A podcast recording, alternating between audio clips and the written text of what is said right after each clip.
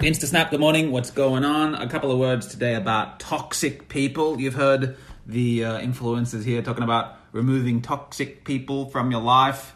I have a different opinion on this, as you would expect. Uh, here's my view on it. Uh, what is and is a toxic person? When I ask someone what is what does that even mean, toxic person, they usually just rattle off a bunch of the things that they do that are pushing their buttons or challenging their values, and they don't know how to process it, so they just label them. You're toxic. What the fuck is a toxic person? Are they putting arsenic in your coffee in the morning, trying to poison you? Toxic? Is that what you mean? No, usually it's they're saying some things, saying some words, vibrations of air that are hurting my feelings. So I'm labeling them. So if you're playing these little games, calling people toxic, uh, just know that you're keeping yourself disempowered. You're better off finding out what specifically the fuck they're doing. And are they gossiping, backstabbing? Are they lying, cheating? Are they being narcissistic in your perception? Are they, what are they actually doing? And then when you've got the list of things that they're actually doing, you want to figure out where do you do the same thing? Where do you lie and cheat and backstab and gossip? And where, where do you express your narcissism?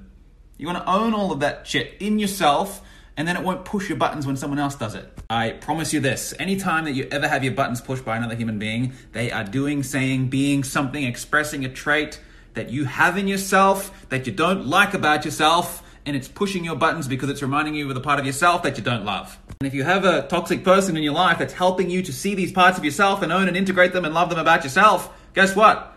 Instantly, they're not a toxic person, they're a fucking tonic person, helping you to empower your own life and love yourself more. Toxic and tonic are conserved. And so the toxic people in your life can become the teachers in your life, and you want to thank them for that. Thank you. And instead of, how can I change you? How can I serve you? What's going on here? I notice that you are pretty uh, pessimistic a lot of the time. Are you concerned? Do you have fears? How can I help you to identify them? Are you worried? What are your stresses here? How can I help you that? Are you foggy, cloudy, murky? Do you not have goals for your future that you're inspired by? Can we help you find your purpose and get back on track and set goals and transcend the fears? And you can help them now.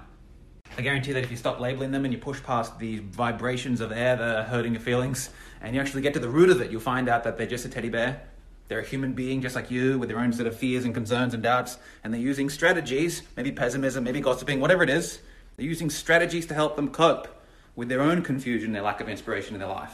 So don't hate them for that. Love them for that. And for the influencers are talking about ditch the toxic people and it's their fault and blaming and all this blame shit, that they're teaching for dumb fucks. The masses want to blame and it's someone else's fault for my shitty life and all this kind of thing.